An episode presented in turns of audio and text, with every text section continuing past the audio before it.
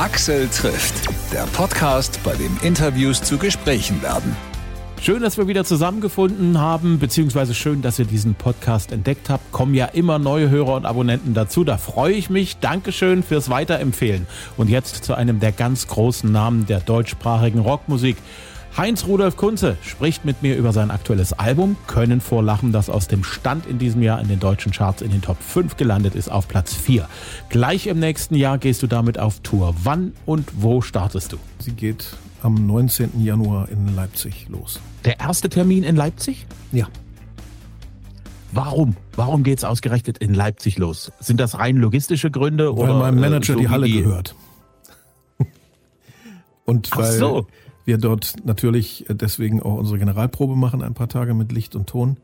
Und das ist doch klar, wenn wir da schon aufgebaut sind, dass wir dann da auch anfangen. Und das ist sowieso in den letzten Jahrzehnten so eine Art Wohnzimmer für mich geworden, das Haus Auensee in Leipzig. Und da äh, kenne ich jeden Winkel und da fühle ich mich sehr zu Hause. Und das ist eigentlich auch eine Methode, um das Lampenfieber beim Beginn einer Tournee nochmal extra klein zu halten, wenn man unter so vertrauten Umständen anfängt.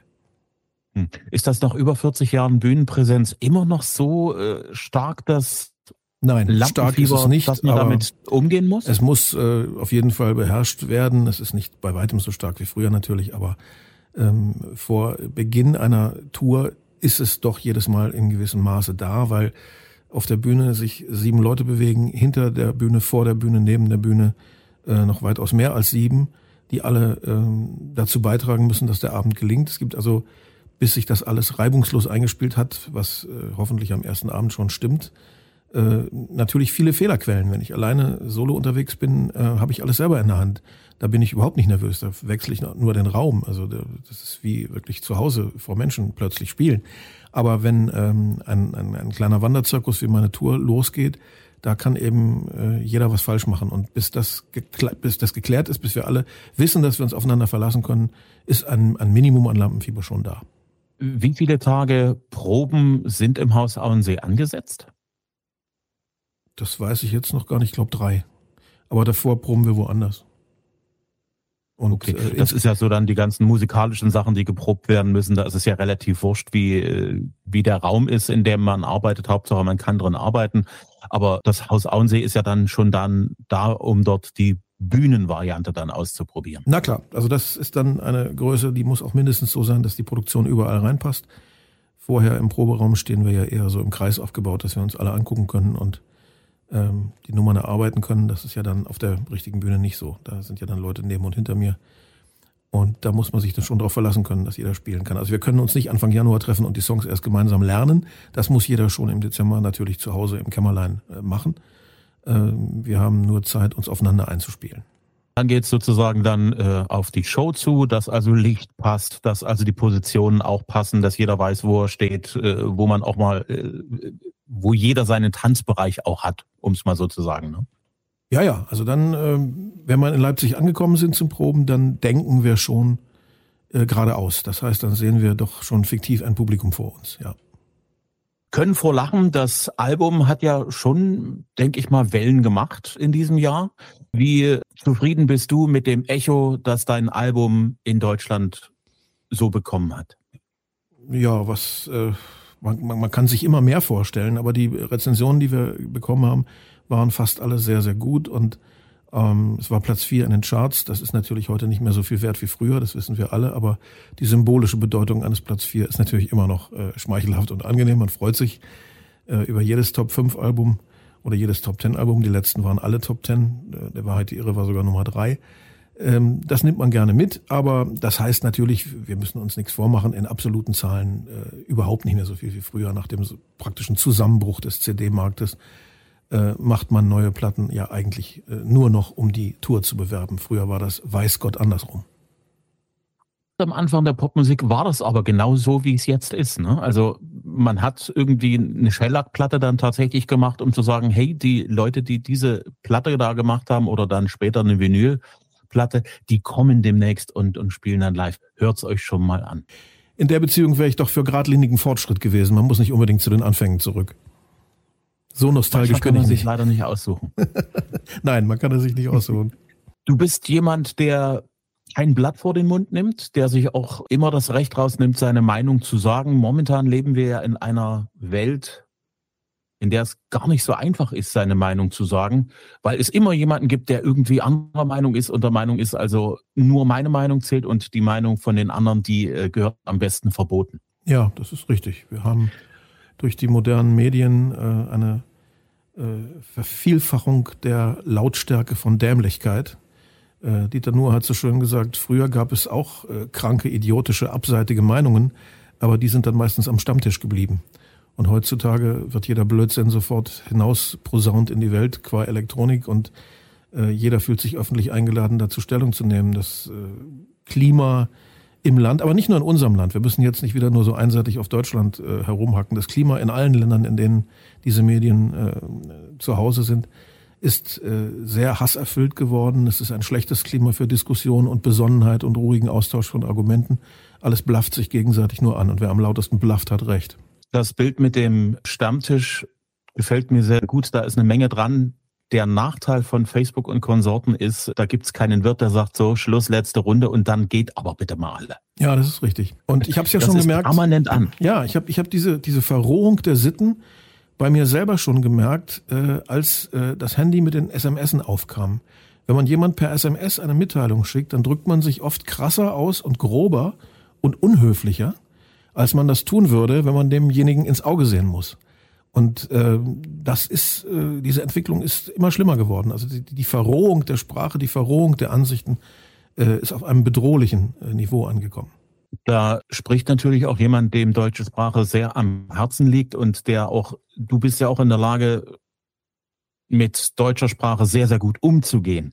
Tut das nicht doppelt weh, dass du um dich herum bemerkst, dass also wie gesprochen wird, mit welchen Worten gesprochen wird, auch wie ungenau gesprochen wird, gerne mal. Wie das immer mehr Kreise zieht hier im Land? Ja, voll krass, Alter. ich ich finde es schlimm, natürlich. Äh, das hat aber nichts mit, äh, mit Hochmut zu tun. Also ich will nicht auf die Leute herabgucken. Mich verletzt es bloß körperlich. Also ich habe ja schon mal in einer Fernsehsendung gesagt, äh, wenn ich zum Beispiel Gendersprache lese oder höre, dann tut mir das körperlich so weh, wie Eric Clapton ein falscher Ton auf der Gitarre wehtut. Also das ist für mich keine ähm, moralische oder ethische, sondern eine ästhetische Frage. Mich quält einfach schlechtes Deutsch. Da geht's mir ähnlich, weil diese ganzen Merkwürdigkeiten, die da plötzlich in der Grammatik auftauchen und die Grammatik auch irgendwo beschädigen, Probleme lösen tut das ja auch nicht. Nein, also, richtige Probleme zu lösen. Grammatik schon mal Probleme auf der Welt gelöst. Richtige Probleme zu lösen würde ja äh, einen Arsch in der Hose erfordern und mutige politische Entscheidungen erfordern, die auch viel Geld kosten. Und dann äh, gibt man sich lieber mit Nebenkriegsschauplätzen wie äh, Gender-Terror zufrieden, statt dafür zu sorgen, dass Erzieherinnen und Pfleger besser bezahlt werden. Hm. Wenn du auf Tour gehst, können vor Lachen, weißt du schon, mit welchem Titel du dort auf die Bühne gehen möchtest? Oder bist du da erst dann so ganz kurz davor, meinetwegen in Leipzig nein, im nein, Trainingslager, nein, dann erst so weit, dass du sagen kannst, jetzt weiß ich's, jetzt, jetzt habe ich entschieden, damit geht's los. Oh nein, ich erwarte in den nächsten Stunden oder Tagen äh, den ersten Vorschlag von Jens Carstens, unserem Schlagzeuger, der unser MD ist, unser musikalischer Direktor. Ähm, dem schütte ich immer einen Sack voller Titel aus. Also ich entscheide, welche wir spielen, aber er macht die Dramaturgie, er macht die Reihenfolge weil er dafür ein Händchen hat. Er kann das besonders gut. Und äh, also spätestens Ende der Woche werde ich äh, wissen, in welcher Reihenfolge wir das machen. Das ist ja auch für unsere äh, tollen Techniker, die sich dann ums Licht und Bühnendesign und so kümmern, nicht ganz unwichtig zu wissen, wann kommt welcher Song und was soll wie aussehen. Äh, das wissen wir vom ersten Probentag an ganz genau. Das ist cool. Bei euch ist der Schlagzeuger der, der musikalische Leiter sozusagen. Ich habe ihn dazu bestimmt, weil ich gerne so einen äh, wie nennt man das im Western, einen ersten Mann auf der Rennschraube, der die unangenehmen Dinge auch äh, anpackt und der sagt, jetzt mal meine Herren ein bisschen Gas geben, hier nicht schlapp werden, sondern durchziehen bis zum Ende. Er ist der ja, Dirigent und, äh, und, er hat auch von uns allen, äh, ich, ich bin umgeben von lauter äh, Profis, die also äh, mit allen Wassern gewaschen sind, die spielen bei allen möglichen äh, Bands und haben gespielt. Aber Jens Carstens hat, glaube ich, von uns allen die größte äh, Erfahrung mit anderen Teams. Der hat Mega-Acts wie Rosenstolz und Helene Fischer von Anfang an mit aufgebaut und Jahre, Jahrzehnte lang dort begleitet und mitgespielt. Ähm, der hat einfach ein Händchen für Stimmungen und der kennt mein Material natürlich, weil er seit Jahrzehnten bei mir ist, äh, äh, besser als ich selber. Und er weiß, welche Songs gut zusammenpassen und wie man so eine Achterbahnfahrt hinkriegt, dass die Stimmung eben mal rauf, mal runter geht und mal nachdenkliche Momente und dann geht's wieder zur Sache und so weiter. Er kann das einfach besser als ich, ich überlasse ihm das gerne. Das finde ich sehr, sehr cool, weil dort hast du dort an, an der Stelle mehr Möglichkeiten, dich auf deine Frontmann-Position zu konzentrieren. Ja, und ich habe einen Gegenüber, einen Dialogpartner. Also äh, die wichtigen Sachen entscheiden eigentlich immer Jens und ich gemeinsam. Wenn ihr dann auf der Bühne seid, du bist ja der, der am weitesten vorn steht auf der Bühne, Richtung Publikum immer guckt. Wie empfängst du eigentlich die Signale vom musikalischen Leiter hinten am Schlagzeug? Ich achte darauf, dass mein Klavier äh, ganz zentral auf der Bühne steht, sehr mittig und immer nah am Schlagzeug, dass ich ihn nicht nur höre, das ist ja mit In-Ear-Technik kein Problem, hören kann ich ihn, wo immer ich bin, aber ich möchte ihn auch sehen, dass ich ihn zwischen den Becken, die er da aufgebaut hat und seinen Gerätschaften auch sein Gesicht sehen kann und seine, seine Augenzwinkereien und seine Winke. Das ist ganz wichtig, unser, unser beider Kontakt. Ich habe da so ein bisschen so ein Verhältnis zu ihm wie äh, Keith Richards zu Charlie Watts hatte. Richards hat gesagt, solange wie Charlie in der Band ist, sind wir die Rolling Stones. Insofern müsste er sich jetzt eigentlich auf die Zunge beißen.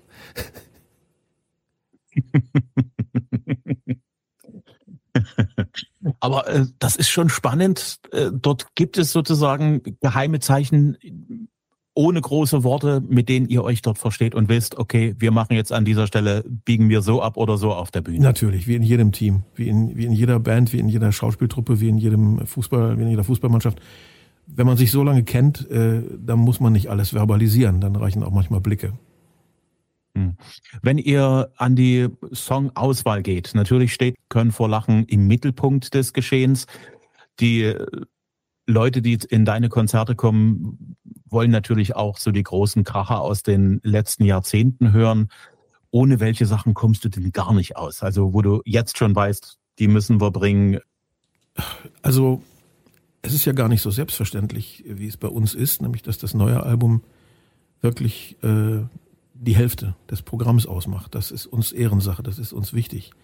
Wir machen das nicht äh, ein neues Album als Alibi, nur um, um alte Kamellen wieder aufzuwärmen. Das neue Album ist uns immer das Wichtigste, wenn wir auf Tour gehen. Und das, was wir eigentlich am liebsten spielen, weil es noch so frisch ist. Die andere Hälfte äh, des Sets, und wir spielen insgesamt 25 Nummern, ist eben aufzuteilen zwischen den Nummern, die wir die Unvermeidlichen nennen, weil es halt die Leute unbedingt hören wollen, und dann haben wir noch ein kleines Segment Spielraum, wo ich mir dann Sachen aussuchen kann aus der langen, langen Vergangenheit, aus den vielen, vielen äh, Songs im Repertoire, die ich gerne spielen würde und ich gerne hören würde und die etwas vielleicht abseitig sind, selten gespielt wurden. Vielleicht sogar, wenn ich mal richtig glückliche Hand habe, nie gespielt wurden. Ähm, das äh, ist das, was uns mehr Spaß macht. Der Rest ist das, was wahrscheinlich dem Publikum mehr Spaß macht. Aber natürlich ist das völlig in Ordnung und ich habe mich neulich selbst ertappt, wie ich mir am besten auf die Zunge hätte beißen müssen. Ich war bei einem Konzert der wunderbaren alten Bluesrocker Colosseum in Hannover, da wo ich wohne und hinterher bin ich rausgegangen und habe zu meinem Kumpel gesagt, war toll, aber sie hätten mehr alte Sachen spielen müssen. Um Gottes Willen, was sage ich da? ist eigentlich nicht in meinem Interesse, sowas zu sagen. Aber da spricht der Fan. Da spricht dann der Fan und nicht der Profi, richtig. Absolut. Und der Fan möchte gerne die Sachen, die er immer schon mochte oder die, er, die ihn über das ganze Fanleben hinweg begleitet haben. Ja, das ist ja auch in Ordnung. Man verbindet damit mhm. Sachen, man hat da, was weiß ich, die erste Freundin kennengelernt oder geheiratet oder irgendwas anderes Wesentliches erlebt und verbindet das mit einem Lied. Äh, Abschied muss man üben. Mein Lied übers Sterben wird ganz häufig äh, von Pfarrern bei Beerdigungen eingesetzt, was sich das Menschen wünschen. Das ist natürlich alles legitim und alles äh, wunderbar. Aber ähm, ich bin natürlich auch stolz auf mein Publikum, denn das ist ziemlich intelligent und sehr belastbar. Und deswegen nehmen sie es auch in Kauf, wenn ich so viele neue Nummern spiele. Du kannst ja da auch ziemlich dankbar sein, dass dein Publikum eins ist, das sagt, ja, die alten Sachen, meinen persönlichen Lieblingshit, wäre schön, wenn es kommt. Aber ich höre mir auch die neueren Sachen an. Ich höre mir gern das aktuelle Album an. Diese, äh, wie sagt man das so, diese schöne Situation haben ja manche Künstler nicht, die haben Neues oder möchten gern Neues machen und das Publikum sagt, nee, wir wollen gerne nur den alten. Ja, das ist natürlich ein Teufelskreis, das ist nicht schön, aber ähm, ich bin ziemlich äh, sicher, weil ich es ja von Tour zu Tour immer wieder erlebe, dass die Leute von mir erwarten, dass ich mich auch weiterentwickle und dass ich ihnen auch was Neues vorzutragen habe, woran sie dann erkennen können, ach, der lebt noch, der ist noch keine Mumie, sondern der macht sich noch aktuelle Gedanken. Hm. Das Album ist ja nun relativ Anfang des Jahres rausgekommen, wenn ich das jetzt richtig im Hinterkopf habe. Stimmt. Wir haben da auch mal kurz drüber gesprochen. Seitdem hat sich die Welt ja schon wieder ein ganzes Stückchen weitergedreht und ich merke, das Album ist trotz der vielen Entwicklungen auf der Welt immer noch eins, das, das, das absolut auf der Höhe der aktuellen Tage ist. Das kann man vorneweg nicht absehen, welche Halbwertszeit ein Song zum Beispiel hat, was die Aktualität angeht. Nein, das kann man nicht. Äh, die Erklärung für diese späte Tour ist auch ganz einfach und hat rein praktische Gründe. Ähm, es war nach der Corona-Zeit ein solcher Tourstau in diesem Land. So viele Leute wollten gleichzeitig auf Tour gehen und was nachholen und so weiter dass wir es nicht hingekriegt haben, ein vernünftiges Routing äh, zustande zu bringen von einer Stadt zur anderen, ohne ständig irrsinnige Zickzacksprünge in Deutschland äh, machen zu müssen. Das war erst machbar für Anfang 2024, sonst wären wir äh, in diesem Herbst vermutlich längst auf Tour gewesen mit dem Album. Aber das ging halt nicht, aus rein geografischen Gründen und Hallengründen. Ähm, ja, die Halbwertzeit von Liedern, das ist natürlich ein ganz wichtiges Thema, aber äh, ich war mir schon im Klaren, als ich äh, halt mich fest äh, über den Krieg in der Ukraine geschrieben habe oder natürlich speziell Igor, dass mich das noch länger begleiten wird und uns länger begleiten wird, dass das nicht am Jahresende erledigt sein wird. Obwohl man manche Lieder schreibt und sich eigentlich als Mensch hofft, dass es bis dahin erledigt wäre. Aber als Künstler muss man natürlich äh, froh sein, wenn die Dinge auch eine größere Geltung haben. Und ich habe Igor schon jetzt des Öfteren Solo gespielt, nur mit einer Gitarre und sehe, dass da Menschen weinen, wenn ich das mache. Und das ist natürlich auch äh, etwas, was mich sehr mitnimmt und ähm, ja, einerseits trifft, aber andererseits die Batterie auch wieder auflädt, weil wenn man beobachten darf, dass man Menschen zu sowas bringen kann mit einem Lied, mit einem Stück Musik, äh, das ist natürlich schön, wenn man da so in den Menschen eingreifen kann.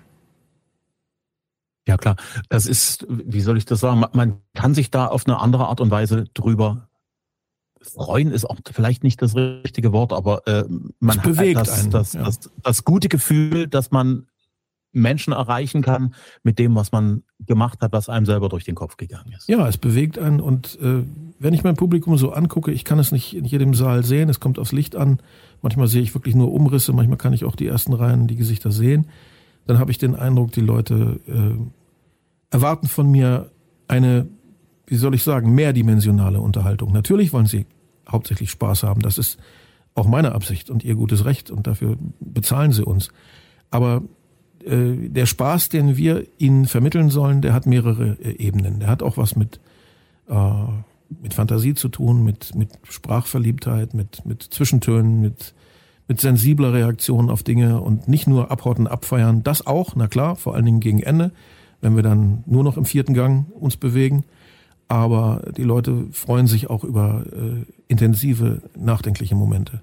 Axel trifft Heinz Rudolf Kunze. Das aktuelle Album heißt Können vor Lachen. Gleich im neuen Jahr geht er damit auf Tour. Start der 19. Januar im Leipziger Haus Auensee. Am 21. Januar ist er in Chemnitz in der Stadthalle und am 23. Januar in Dresden im Kulturpalast. Mehr Tourtermine und aktuelle Infos gibt's auf heinzrudolfkunze.de. Folgt uns gerne auf Instagram oder Facebook, lasst gerne Kommentare und Likes da. Ihr findet mich unter Axel trifft. Den Podcast gibt's überall, wo es Podcasts gibt. Gerne abonnieren, dann bekommt ihr die aktuelle Folge automatisch jede Woche, jede Woche jede Woche neu, jede Woche kostenlos, automatisch ausgeliefert. Ich bin Axel Metz und sage Tschüss bis zum nächsten Mal.